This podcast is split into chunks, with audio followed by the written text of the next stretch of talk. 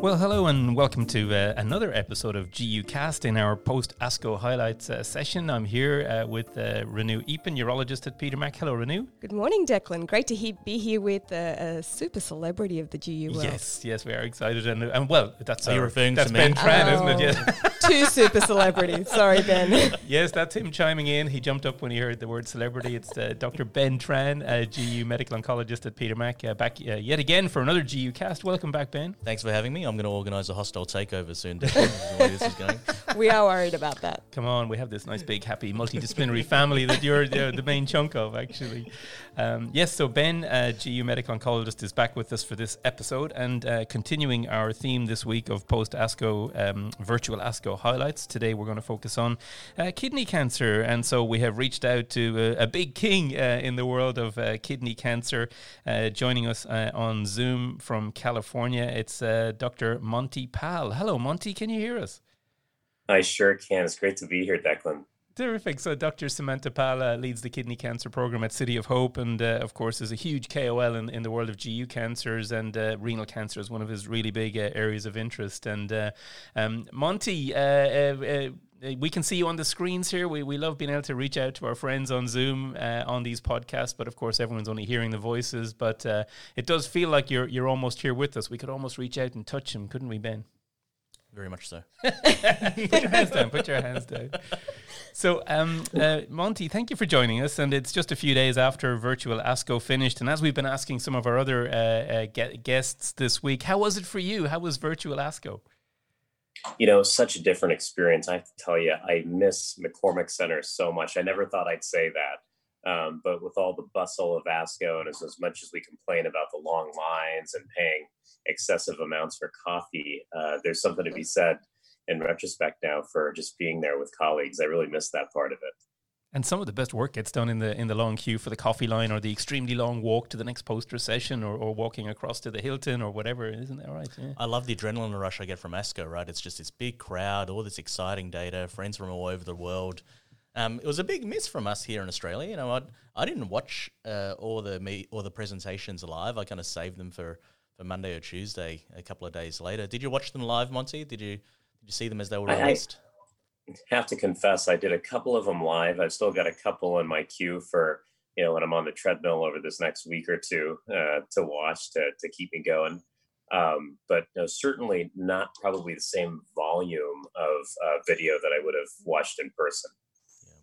What I really don't miss was the is the flight over Monty, the, Mm. the the 14 hours across the Pacific, the layover in LA, and then that really horrible four hour, four and a half hour flight to Chicago. Um, you know, when it's Yeah. middle of the night for us, you know, that's a rough flight.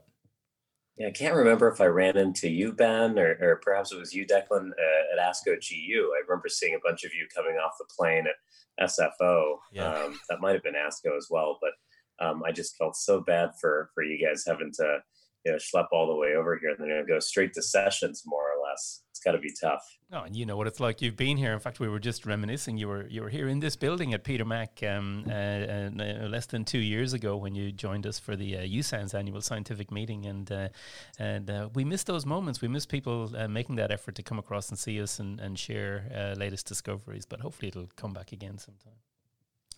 So, Monty, I think the most exciting data from ASCO uh, was all the non clear stuff. And you gave a fantastic discussion of a lot of the abstracts that were presented in that space. Um, and I really want to focus on that discussion. But before we get to that, I just want to, for the listeners um, and those who are not familiar with treating a metastatic kidney cancer, just make sure that they're aware of the significant advances we've made. You know, many of the urologists listening in may remember that perhaps all we had uh, several years ago was Sutent and. And I remember a few urologists, not those in the room, were threatening to prescribe um, those drugs in my patients. But luckily, that never happened. But Monty, massive developments in kidney cancer. We've, we've had Ipi-Nivo um, in the intermediate and poor risk population. We've had Axi Pembro and uh, Avelumab and Pembro, and more recently a press release about Nivo Cabo. Exciting time to be treating kidney cancer.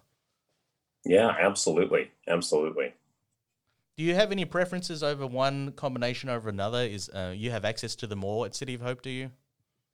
More or less, yeah, more or less. It's a great question, Ben. You know, I, I have to tell you that for intermediate and poor risk disease, for the most part, I'm using Ipi-Nivo. Uh, for good risk disease, I'm really staying away from combinations for the most part. You know, I, I really have, and it might be a little bit of an outlying philosophy, um, but a, a, true belief that in that particular population, we should try to minimize treatments so we don't do any harm. You know, these are patients that, by definition, by being good risk, are going to be alive for a long time.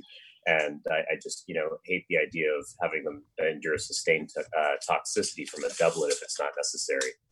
Yeah. Um, let's get to the crux of the discussion. This non-clear stuff. A lot of excellent presentations um, um, by key opinion leaders on several different topics. The focus of your discussion was about um, whether it's a mixed bag uh, of all histologies, or we we really need to split these histologies out and even into molecular subtypes. Can you expand upon that a little bit, and then we get into each of the individual presentations? Yeah, sure. You know, I have to commend uh, a lot of investigators in the kidney cancer community for really trying to address non-clear cell disease. Um, I think that some of our earlier efforts, I'm talking about trials like ESPN and Aspen, were uh, lumpers as opposed to splitters. You know, we basically put multiple different histologic subtypes into the same uh, mixed bag, as you referred to, Ben. Um, and what came out of studies like that is really not a lot of definitive evidence for treating any individual histology. And I think that to their credit, the authors of the abstracts at this year's ASCO meeting really did quite well to divvy up populations into either histologic or molecular subtypes. Why don't we start with the the savolitinib data, Declan? You've got a little. I was clip. Yeah, I was fascinated, uh, uh of course, and we, we, maybe you'll give us a top line um, summary, and uh, and then we can go to what they said about it. But the savolitinib study that uh, Tony Choueiri uh, read out, um, uh, which was a biomarker-driven trial for savolitinib in re, uh, in papillary renal cell carcinoma is obviously one that we were all looking towards, thinking rare cancer, not much we can offer. Uh, what was your take on uh, on the data? It did close early, of course, and it was a small trial. Yeah, yeah, absolutely. You know, I have to tell you that I was just surprised that they ended up shutting it down. If you look at the fine print of the study, it wasn't closed because of futility. It was actually closed uh, on account of a separate translational study that looked at the activity of sunitinib in the context of MET altered patients. And that really prompted them to revise their estimates around accrual. It's a really complex uh, strategy for closure in my mind. Um, and I think many in the investigative community would have been much happier to see the trial proceed to completion. Uh, just for those of you who haven't familiarized yourself with the trial design, it's uh, sunitinib versus savolitinib. But specifically, and this is the kicker, it's in a MET selected population. Uh, so the study was planned to have, I think, closer to 200 patients that ended up closing after just 60 were enrolled. Yeah, it, it is interesting, and I suppose the other landscape at the time was IO coming in up front and kind of seeming to benefit uh, all comers. But I, I want to play you a, a little clip uh, for a sec, Monty. And I took this, I stole this off the UroMigos um, uh, podcast, uh, our, our, really good podcast that uh, Tom Powles and Brian Rini and co uh, run, and um, and they posted this a few days ago at discussing the findings of savolitinib with um, with Tony Choueiri. And I encourage you to have a listen if you're interested in, in this type of rare cancer. But here was what Tom Powles uh, said uh, to Tony uh, just based on, on this data and the trial closing early? My concern is that we, what you have shown is the biomarker appears to be really important. And the other, the danger is we close our eyes, we walk down from halfway up the mountain back into the uncharted waters of unselected patients and we continue to pursue that approach. We clearly are now at a crossroads in papillary renal cancer where we either think the biomarker is important or we think we don't need it because we're helping so many patients, the biomarker is not important. I put it to you that none of the drugs we're using at the moment is helping most patients. So, therefore, your approach for me appears to be the right one, and we need to continue to pursue that. What do you think? Yeah, um, that's really not fair, Declan, having me speak after Tom Powles. I mean, he's so poetic.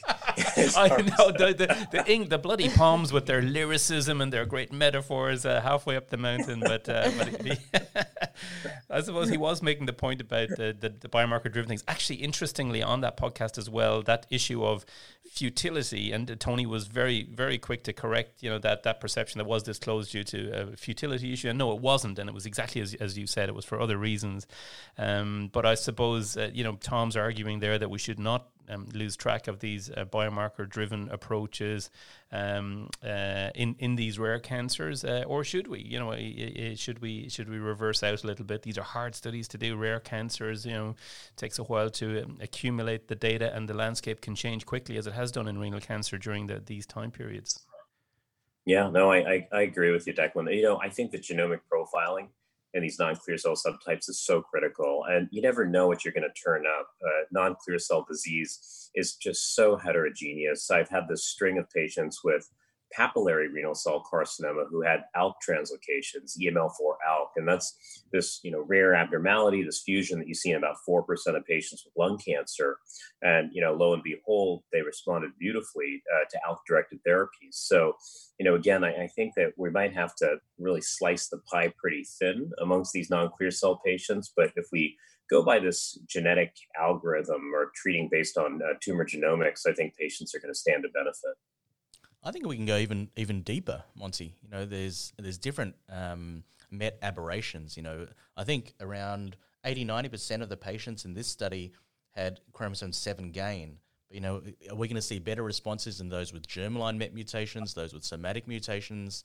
You know, I think we, sh- we should even delve deeper into that. Uh, there are not all genetic mutations or not all genetic aberrations are the same in the same gene.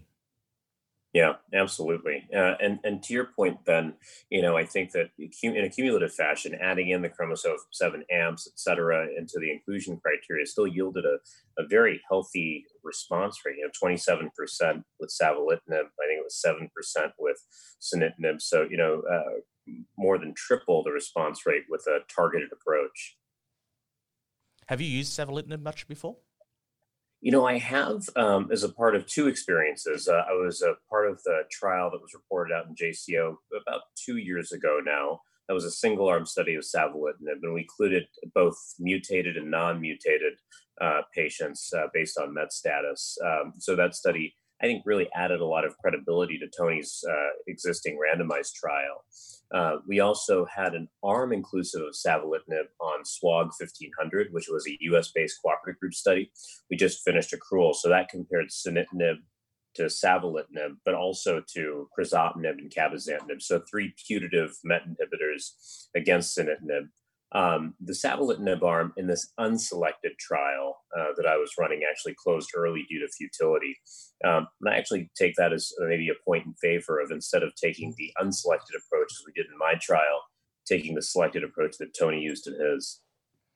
How many patients in your center would get um, genetic sequencing?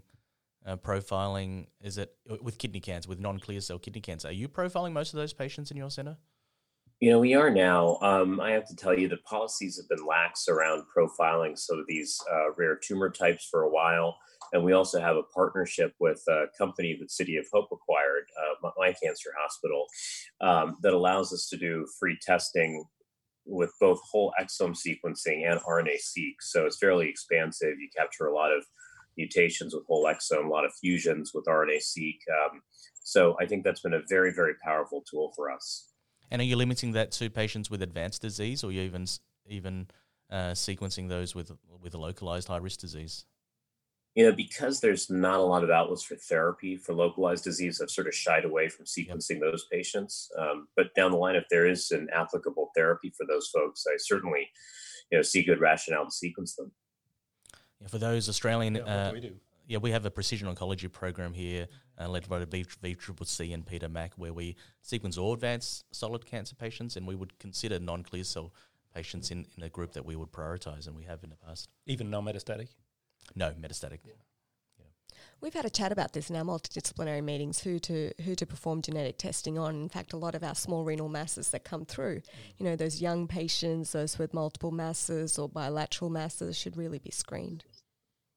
Yeah, and it's especially these non-clear cells, aren't they? And a question yeah. you, you, were going to ask a question. We have a real mixed audience. Um, yeah, listen to this podcast. Uh, just just some stats we just looked at. Actually, more than half of all our listeners are from outside Australia. Um, uh, about a quarter of which are from um, uh, Europe uh, side of things, and we know also that it's a very mixed uh, community in terms of uh, you know GU specialists uh, of, of all disciplines and also patients and others who, who like to listen to us. But urologists, what what are their key questions after uh, ASCO Renu? I mean, I guess one of the most interesting things for urologists would be is there anything really happening in the adjuvant setting for, for high risk cases, you know, those T3 cases, N1 cases? Um, we know the previous trials looking at TKIs haven't really shown a lot of promise. Um, is there anything new uh, in that sort of arena? You know, I, I, wish I could say yes. I mean, I, I definitely yeah. think there's a handful of adjuvant and perioperative plus adjuvant studies that are ongoing right now. Um, but until those uh, studies of adjuvant and perioperative immunotherapy report out, I, I, would still say that the general dogma, at least here stateside, is to just observe patients. We always offer adjuvant sunitinib since it's approved out here, um, but I have yet to have a patient who's taken me up on that, and I think that's very appropriate. Yeah, and I think I already know the answer to this, but what about in the neoadjuvant setting? Anything new? No, not not much. I mean, I, there are some really innovative trials looking at axiavelumab, axipembro, et cetera, in the neoadjuvant space, but I'm still waiting on data from those. Yeah. We'll just move move on to um, Eric Jonasch's data, Monty. Uh, I think you and Eric were both here uh, a couple of years ago. We had we had a good time all together. you went, went for a run with some of our colleagues around down the Yarra. But Eric's data was really fascinating um, in in patients with von Hippel-Lindau um, syndrome. Uh, can you expand upon that study and then we can have a chat about what that might mean for urologists? Yeah, yeah, absolutely. You know, so VHL syndrome, obviously an incredibly rare entity. Um, and Eric's study was really designed at reducing growth and uh, metastatic lesions that arise, or perhaps pervasive and invasive uh, renal lesions that arise over the course of time, as well as some of the, you know, hemangioblastomas and other problematic, um, you know, non-renal tumors that arise over the course of time. Um, Eric's really done the bulk of work, I would say, of VHL syndrome around the world, um, and has led a trial of pazopanib, uh, previously a trial of um, a retrospective assessment of sunitinib, and now is looking at MK6482, which was a HIF inhibitor. Um, and I really think that he demonstrated nicely that MK6482, you know, which really has this mechanistic interplay that makes sense for VHL disease, did well to slow down the growth of, of renal lesions and uh, VHL related tumors. Well, you, at my initial glance at the data, um, I thought maybe the time to response was a bit slow. Then I remember these are all primary kidney cancers, and um, and perhaps it's just a bit, you know, whereas I would have expected a, a, quick response to TKIs for metastatic disease. Maybe the reason for the slow response, with the median time to response being six months, was because these were all primary renal tumors. Is that did you were you surprised by that, or is that kind of what you expected to see? Yeah, great point. You know, he had some nice spider plots in there to his credit that really showed some of the pre-study growth in these lesions. You know, many of them, uh, many of the patients entering into the study have been tracked quite closely prior to entry. Um, but I also would say that, you know, we've been cautioned uh, from investigators involved in the phase two experience of MK6482 that, you know, unlike um, VEGF TKIs, the response to this HIF inhibitor uh, may potentially be a bit slower. Okay. And I was also um, first glance of the response rates, uh, you might have thought a little bit underwhelming, although although they're still novel in this situation. But when you look at the waterfall plot, 87% of patients had their tumor reduced in size, which was extremely impressive. And I think a message we really need to get out there to urologists. Yeah, yeah, absolutely. Eric was suggesting to me, look, you know, we just cranked out this data in time for ASCO. We had a couple of unconfirmed responses as well. So you may see that response rate tick up a couple of points over the course of time. But you're absolutely right, Ben. Very compelling data. And given this is a rare population, how much more data do we need to generate to get this approved, do you think? You know that that's really where I'm scratching my head a little bit. Um, I always think that having more drugs available for patients is great, um, but we have, you know, existing VEGF TKIs that seem to have reasonable activity.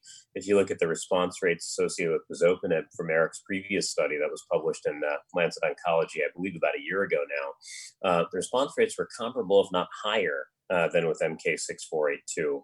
You know, Eric makes the argument in my discussion with him that um, perhaps MK642 is a lot better tolerated. These are patients that are going to need, need to take these drugs very chronically, so toxicity is a big issue. Um, but I think you need randomized trials, frankly, to make that sort of claim. Yeah. and we stick on the rare uh, or the non-clear cell cancers, hereditary leiomyomatosis and renal cell cancer, um, you know, a, a familial predisposed cancer, um, an uncommon cancer, and it was great to see some really impressive data with bevacizumab and erlotinib um, in that patient setting. Are you able to expand a little bit upon that, and we can talk talk about that study as well? Yeah, yeah. So this was a, a single center study at the NCI um, in uh, Washington D.C. conducted by Ram Srinivasan. Um, he's been incredibly passionate and devoted to HLRCC over the years. He actually ran this study both in HLRCC and sporadic papillary renal cell carcinoma. You know, the response rates were just incredible, above 60% for patients with HLRCC. And, you know, you saw those waterfall plots, Ben, uh, very, very impressive uh, tumor shrinkage with a combination of beverlotinib. Um, you know, I had a little bit of skepticism around the study only because, you know, trials like this, you know, tend to recruit a very robust patient population. Patients actually flew in to the NCI to receive therapy. They obviously probably had to make some sort of performance status metric just in order to do that. Um, you know, and at the end of the day, I, I definitely think again, while the data for beverlotinib is compelling, this is a study that took at least 10 years to complete so far and is still actually accruing patients. Um, so you, you got to worry about some degree of selection bias in interpreting data like that. Having said that, HLRCC is a disease where there's no standard of care. I'm still going to be pulling it out for patients who aren't responding to conventional treatments. What would be your first line treatment at the moment for these patients? Yeah, great question. You know, I mean, if you see uh, the data for sporadic papillary renal cell carcinoma that uh, Ram presented with beverlotinib, again, very high response rates there. Um, I, I, would say that I would probably still stick to an agent like cabozantinib up front. Um, I tend to really uh, read a lot into the multiple case reports and in particular the nice retrospective series that uh, Lauren Harshman published last year in Lancet Oncology looking at cabo across multiple non-clear cell subtypes. I might go there first. I would also say we have huge access issues. I, would be curious to know your experience too, getting a regimen like beverlotinib approved, but it's actually tough for us to you know get that green lighted um, stateside. Yeah, we have a lot of issues with access. Um, we have this system, the PBS, the Pharmaceutical Benefit Scheme, which reimburses uh, drugs, and that's often happens years after they've been approved, years after the data's been published. So with small studies like this, uh, it'd be difficult to get that reimbursed by our government, and I'm not sure patients are going to be able to access that. Erlotinib's getting cheaper and cheaper, but bevacizumab isn't. Yeah, absolutely. Do you have some main takeaways you want to share with the audience about your your take on uh, non-clear cells and where we're heading? Yeah, you know, I mean, I think that what we really need is good randomized data. I hope I can help with that, you know, to some extent um, with SWOG 1500. You know, the data is going to be in shortly. We're hoping to maybe report out at ASCO GU next year. So again, that study has been whittled down from a four-arm trial to sunitinib versus cabozantinib and papillary renal cell carcinoma. I'm also excited to see some of the next generation uh, studies for uh, non clear cell kidney cancer looking at immunotherapy. Um, so there's definitely a lot to be done uh, for non clear cell subtypes. But I guess if I had to leave you with one message, it's just profile, profile, profile. I think there's a lot to be gained from that. We get more centers profiling patients, um, and then we can enroll more patients onto these very uh, uh, these smaller studies and get more data that can hopefully make our li- patients' lives a lot better. Absolutely.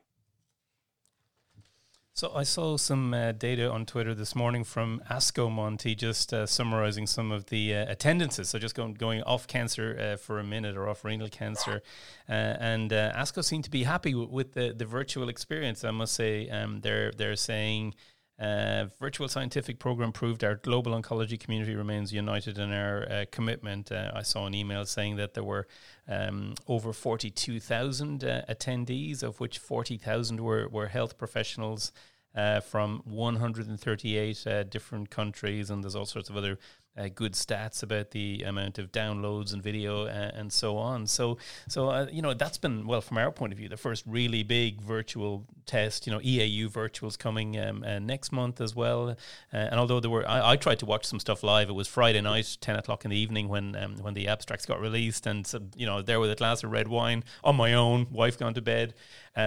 Couldn't watch anything. It just servers rolled down and so on. But you know, by the time a few hours went by, when I woke up in the morning, I could watch some stuff. But you know, it, it, it, I think hats off to ASCO. They've done a, a very good job um, suddenly conjuring up a gigantic uh, technical uh, feat, and to everybody who recorded the videos and, and put stuff together. But you know, it, it, seems to it seems to have been successful if you look at those types of metrics. So, a, a question we um, asked Betsy Plimack uh, yesterday when we were talking about urothelial cancer was.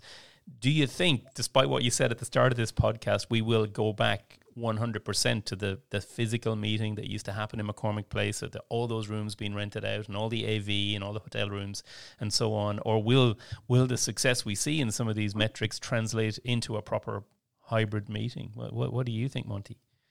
You know, I, I was actually thinking about a tweet as well uh, from uh, from Ian Davis. Uh, you know, he'd commented that it was either in a cab line at ASCO or perhaps you know at a bar at ESMO where uh, the whole concept of ENZAMET came about. Um, you know, so I, I, think that the whole idea of bringing people together in the same physical space is going to have uh, you know tremendous um, impact as, as time goes on. So I, I, think we'll probably go back to a live format.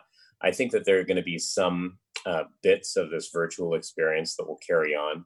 I think that the ability to immediately access so much content uh, through uh, from the meeting is, is incredibly attractive, and the ability to sort of pick and choose what you watch on an iPad is fantastic. Um, but hey, next year we, we've got to bring it back to Chicago. There's no doubt yeah, about I'm that. totally addicted to ASCO, even though my son's birthday falls right in the middle of it.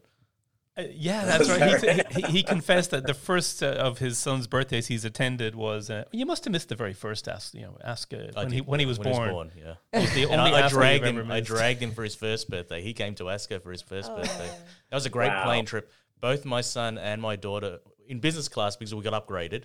My points. okay. They both vomited on the plane. My daughter vomiting on a fellow passenger that I didn't know. oh, no. he was God. delightful about it though. So, was uh, so if we had that passenger here saying, "What do you think about virtual Alaska?" Because it's interesting. So you you said the same thing, Monty. Ben said the same. We'd say the same, Betty. But we're we're talking to this you know narrow group of KOL type people, and and you are so right. Of course, um, uh, it is very important that the, that people can get together to to to make those those uh, make progress. But I've also seen tweets in response uh, from you know people who maybe are not you know of the forty odd thousand who are not you know presenting in the plenary and and are not even on a poster. They're you know they're just busy oncologists who want to get updated, and they may not. They, they, they I have seen tweets where they're saying this is great, this makes much more sense, and also it's greener, and it's this and it's that, and, you know blah blah blah blah blah. Um, so that's why I think although a physical meeting will be very important in all these major meetings, it may be that it's not actually supposed to be for all the delegates. And the yeah. way our whole lives are now on demand, and you're used to Netflix and you're used to this and that, you know, maybe maybe that's what's going to be more attractive. Maybe even if you ran, maybe even if, if you booked out the whole of Chicago, as always happens in June every year, uh, maybe half the people aren't going to come anyway. If there's a virtual yeah. option, they're going to, you know, no, 25,000 or 30,000 will not feel like they need to design the next pivotal trial in, in the coffee shop or in the pub with Chris Sweeney and Ian Davis and co. And they will say, no, no, this is much more attractive and it's much greener and it's much this and it's much that. So, so, so although the physical meeting that you yearn for, I think will happen. It may well be that it'll be in a you know fraction the size of the the conference center, and w- with all the benefits that go with having a smaller meeting, and that the augmented virtual experience will actually be, you know, what actually suits most people. Well, if I don't have to walk from the west building to the east building in five minutes, that would be much appreciated. yeah. That's a that's a that's a good twenty minute walk between those two buildings, trying to get from one section to the next, Declan. So, and also, though, as somebody else made the point that uh, yeah, apart from those KOLs coming up with their great ideas in, in the pub and so on, that when you do that walk from east to west, you know, with your fellow or when you were a fellow, you know, you get introduced to the Monty Pals of the world, and, and you get hand a business card, oh, yeah. dude, come visit us, and blah blah blah, and and so that sort of social climbing that we've all benefited from actually benefit from physical meetings meetings. You may be presenting your poster in the far end of the AUA or the EAU in a small room, but you, you know the chairman of the session is this big KOL. Uh, in Germany, uh, you get to meet that person and hand over a business card. That that will not happen in, in the virtual meeting. So on the on the other hand, arguing the other side of the coin, uh, I, I think that we that, that that sort of physical environment has benefited all of us uh, as you grow up um, as a specialist or a trainee and so on. And in this virtual setting, I think um, tweets have been more important than ever to really kind of get out there what's happening, what are the, what are the interesting studies, what's being presented live. Um, you know, it's it's been more important than ever to to sort of get on Twitter and, and find out what's happening. You can get a lot of information just from that. Just from Monty. Yeah. I was just looking through your feed. You've tweet, you've tweeted and retweeted so much for GU ASCO uh, for ASCO this year. And for oh, GU that's ASCO, right. Sure, that's right. Well, it's, it's I still fantastic. didn't get to beat Tony Choueiri, so you know I, I failed in my mind. Monty, it's been it's been great to have you on and, and discuss the really important data uh, that have come out of ASCO. Uh, and great to get your insights on all that data as well. And we look forward to kind of helping kidney cancer patients live better lives um, moving into the future. I think it's great. It's great to see new drugs come out and, and new options for all our patients. And we look forward to having you back in Australia in the flesh sometime soon. Thanks so much, guys. Thank you. And that's it uh, from us on, on GU Cast today. Um, we hope you've enjoyed these wrap ups uh, of uh, ASCO that we've been doing on GUcast this week. Special thanks today, of course, to uh, Monty Pal from City of Hope uh, um, uh, for joining us to talk about kidney cancer. It's been always fantastic to speak to you, Monty, on these matters. Thanks again to Ben Tran for joining us from Peter Mac and to my co host, Renu Eapen, here at GUcast. We'll be back very soon with more stuff about GU. Thank you, everybody.